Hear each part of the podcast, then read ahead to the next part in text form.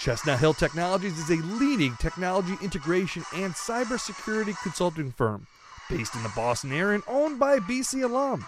CHT provides world class strategy and consulting to Fortune 500 and mid cap firms throughout New England and nationally, including State Street Bank, Amaj Pharma, and Intel Corporation.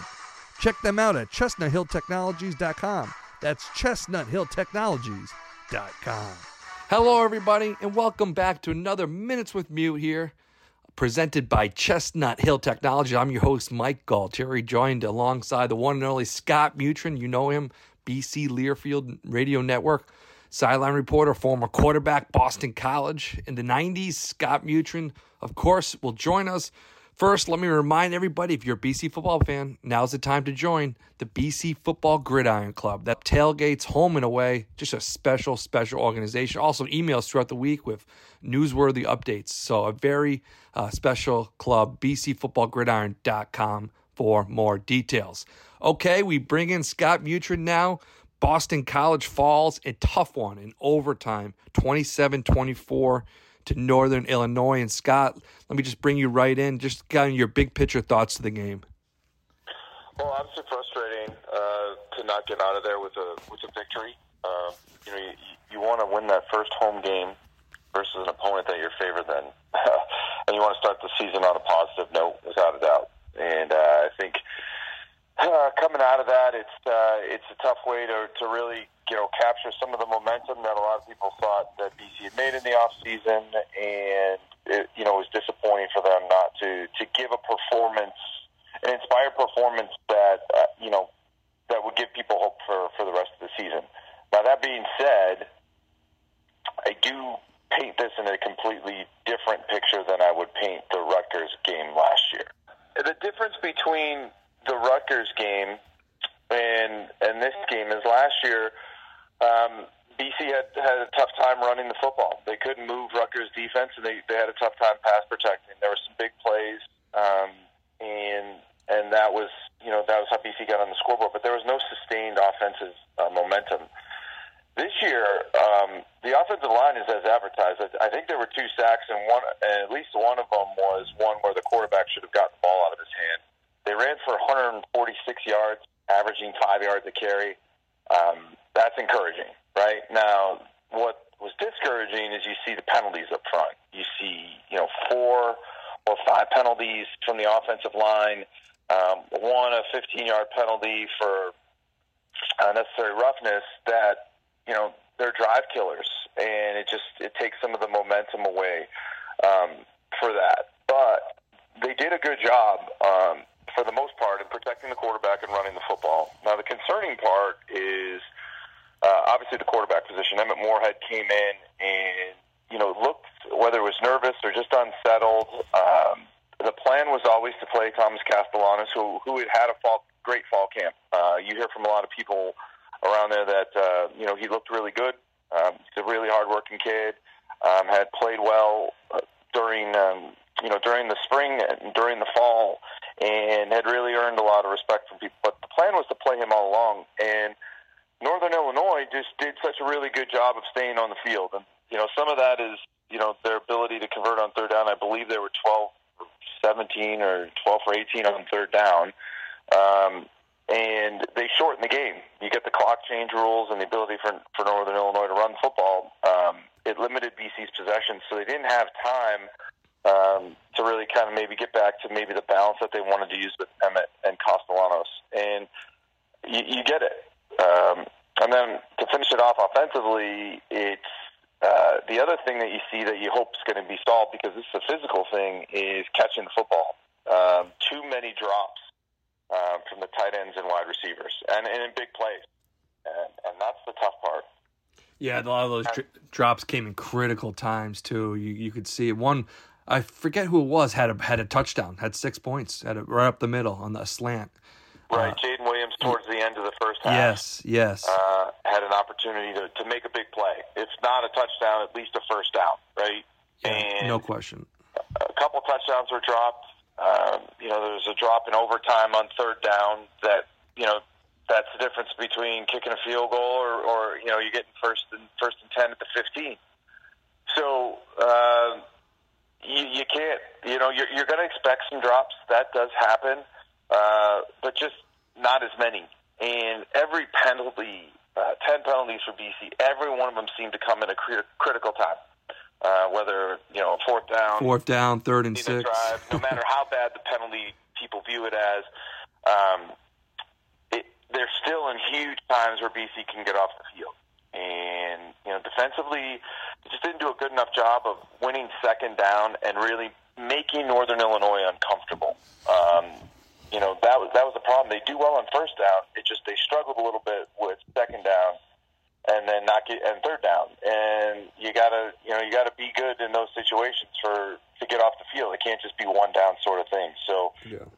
although it's disappointing, I, I do think that they're correctable mistakes.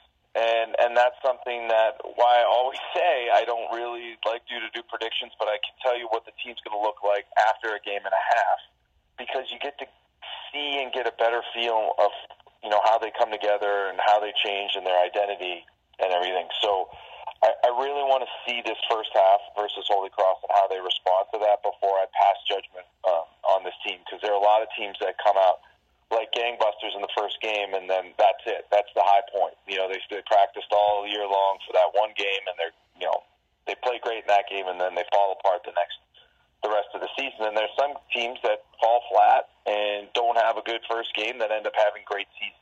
So um, I don't think it's it's prudent to pass judgment at this point right now. I do think there's some time, but you know, there's definitely some concern. And Scott, too, as a former QB yourself, I want I want to focus on that for a second. Uh, you mentioned Castellanos was going to play. Was it the plan? Do you think having played that early, and then what did the coaches not like about Emmett Morehead to pull the trigger so quickly? I think a lot of fans were surprised how quickly a move was made. Chestnut Hill Technologies is a leading technology integration and cybersecurity consulting firm based in the Boston area and owned by BC alum. CHT provides world class strategy and consulting to Fortune 500 and mid cap firms throughout New England and nationally, including State Street Bank, Amaj Pharma, and Intel Corporation. Check them out at chestnuthilltechnologies.com. That's chestnuthilltechnologies.com. Yeah, from from what we gathered, it's they were going to play. Um, they were going to play Castellanos just to because they're two totally different quarterbacks, right? And you add a whole different dynamic to the offense when you do that. And and as a as a defense, that's really tough to you know to prepare for, right? You got a guy that's mobile that they can do some other things in the run game and getting out the perimeter. Then you got a guy that can stand in there and throw every single throw on the field, right? So that that was the plan as they kind of they wanted to, to you know, as Coach Hafley mentioned that at halftime. Now, uh, I don't think it was like such necessarily that um, they're disappointed in Emmett, but more along the lines that he just looked a little bit nervous, and they were running out of possessions that they had to do what they could to, to win the football game. So I think you might see something um, different this week, um, but you just don't know at that point. You know, you're trying to win a football game, so you may have all you know great intentions to do whatever you want, but in the end, if if it's if you, you got to cut people's feelings out, and you got to really focus on um, winning the game, and that's the most important thing. Castellanos 13 of 28, 130 yards, 67 yards rushing, two TDs, one pick. Uh, Morehead 4 for 10, 30 yards. Uh, so with that said, you know, with comeback, a good 21-7, BC was down. They made it 21 21 to force OT. Uh, Castellanos had a great fourth down conversion. That was right out of a Madden video game. Uh, but do you think he he starts uh, Saturday versus Holy Cross?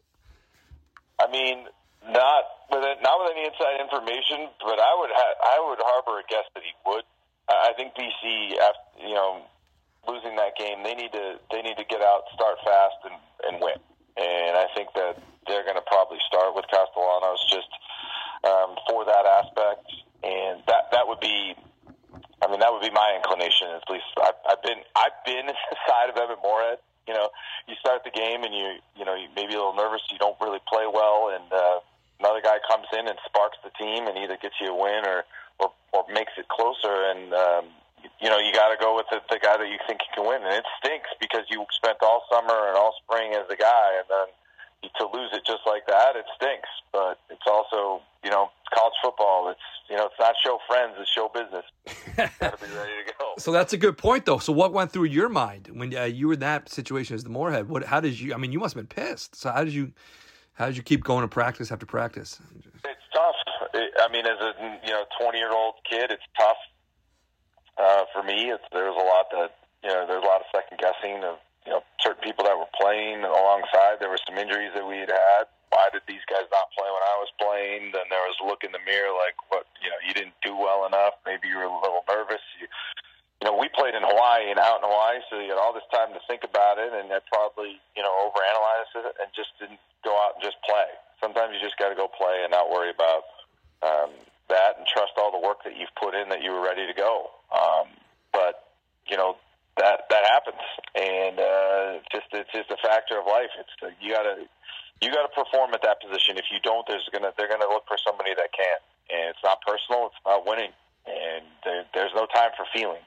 So um, when you're starting a game, you got to uh, you got to win. You got to win. Even a team you're favored, you got to put all that that aside and really, you know, honestly look and be like, have I done enough? Have I worked hard enough? What do I need to do to get better? What do I, you know, that's being a great teammate, showing up early in the, you know, in the film room, showing up, working some extra work with your receivers. It's, it's everything um, that you have to do extra, and there's no blaming anybody because that's just not going to solve anything, and that's one of the things that you have to avoid. You really got to, you know, kind of take stock of where you're at and, and, and just and just improve you know, just improve. Find a way to improve and to get better, but don't just don't start playing the blame game because it's a it's a terrible black hole that it's really tough to get out of. And the feel sorry for yourself game doesn't solve anything. It can really put you into a spin uh, that I went into that can that just doesn't it's nothing positive for. And I, I made mistakes along that line, and I regret it. You know, regret the things that I did. But you know, you'd hope that um, Emmett is is bigger and stronger um, a person than I was when I went through it. Yeah, let's hope uh, someone listens. BC hears that right then and sends that to Emmett. That's good advice, Scott. You're right. He, this might be the first time in his life he's facing this type of um, adversity. Yeah, and, and uh, it's a lonely position, man, because there's only one that plays, right? And you may have roommates that are linemen or receivers that are telling you, "Hey, man, you should be playing, or you should be doing that." But in the end, that doesn't matter, and that doesn't help you, right? That's just more noise that's going to distract you. You gotta. If you thought you were working harder, double your efforts. If you want to blame somebody, blame yourself. You know, really work on on you and control the controllables. Um, worrying about what a coach is thinking, worrying about what other players, what the other alums, what what the social media is saying, does nothing to solve the issue that you have right now. So you got to control the things that you can, and that's the work you put in, the time you put in, the effort you put in, and the leadership. You can still do all of these things, um, not as a starter, because you can show your teammates that it matters to you. And if and if he does that, you win the respect of that locker room as well, and your coaches. Uh, you know that that that goes a long way because it shows maturity. It shows um, it shows that you're a team person and that you you realize, hey, maybe maybe there's that there's more I could do. I thought I was doing enough. I need to do more. And then just now, quickly to, to transition to put a bow tie on this Northern Illinois loss. You know, I, I was a little disappointed in the defense, Scott. You know, over time, they go up three, down, first of all, down 21 7, 21 21, OT. You want a TD first. Um, uh, but so, but the BC sells for a field goal. But geez, you get one stop, you win the game. At least force a field goal for Northern Illinois, and they kind of Northern Illinois shredded them right in OT. Just your thoughts on that overtime segment. Um, I mean, the, the, the crazy thing is, you watch Northern Illinois, and they ran, you know, eight plays, and now they ran, you know, a bunch of different versions of those plays, but um, you know, they ran eight of them, and uh, BC struggled to to stop some of their inside uh, inside run game and on on second down. And to be honest, like on the second down play that they they caught a, a reception out of the backfield to the fullback first time they had thrown it to him. He made a nice catch. BC brought some pressure. They're bringing some pressure off the edge, and it was I think it was second and not it was second and ten because there was an incompletion in the end zone on first down and BC brought pressure off the edge. They slipped the fullback out into the flat, and he made a nice catch. They just they just missed getting it in there, and then you know the next play they get it down to the one, and then then sneak it in. But yeah, it's they made some plays in in moments that they needed to, and the defense didn't get a chance to really turn them over. They got one turnover that that got BC seven points, but the inability to co- you know cause a lot of turnovers and to really off the field on third down, I think were the two biggest uh, frustrations for the defense because those are things that, that you need to do versus a team that you're, you know, quote unquote, out better than. Okay, Scott. So BC obviously loses, but they got to bounce back. It's how college football works. You got Holy Cross this week, and then Florida State after that. And I was telling my buddy uh, Paul from he, he's a Villanova guy, and he's just I was telling him how it's you know college football that does not let up. It's so important to be in big time conferences. In BC, you know we saw Florida State last night, a big win over LSU, but that's in two weeks. But first, Holy Cross, Scott. What can we expect from them and uh, the Crusaders? You know they're going to be fired up to play BC. Yeah, the Holy Cross, good offense. Um, they they had, they're one of the top uh, programs at that level. They were there in the playoffs last year. They made it to I think the final 16 or the final eight. They're going to score some points, uh, but you know BC really needs to come out and wipe the slate clean. Come out and play with some emotion on both sides of the football, some emotion and energy. Um, if if the crowd's not the, the level that you expect it to be, you have to have your own motivation um, to get out there and perform because you got to do your job even in college football. But they need to come out with some some emotion, some energy, and then execute. Clean up a lot of the mistakes. Limit the, you know limit the penalties, limit the drops, limit the you know the human errors that that they had too many of this time, and, and then finish and tackle. And if they do that, um, you know I feel pretty good about it. Um, but you can't. At this point, there's no thinking about Florida State. There's only Holy Cross right ahead. And I think that that's something that needs to be the, the main focus for the Eagles this week is getting you know getting the first win. You can't win two until you win one. So yeah, no question about it. Uh, that game is 12 noon Saturday. Uh, give us your tailgating thoughts first for last Saturday, and what can you expect for the Holy Cross game for Mr. Scott Mutryn?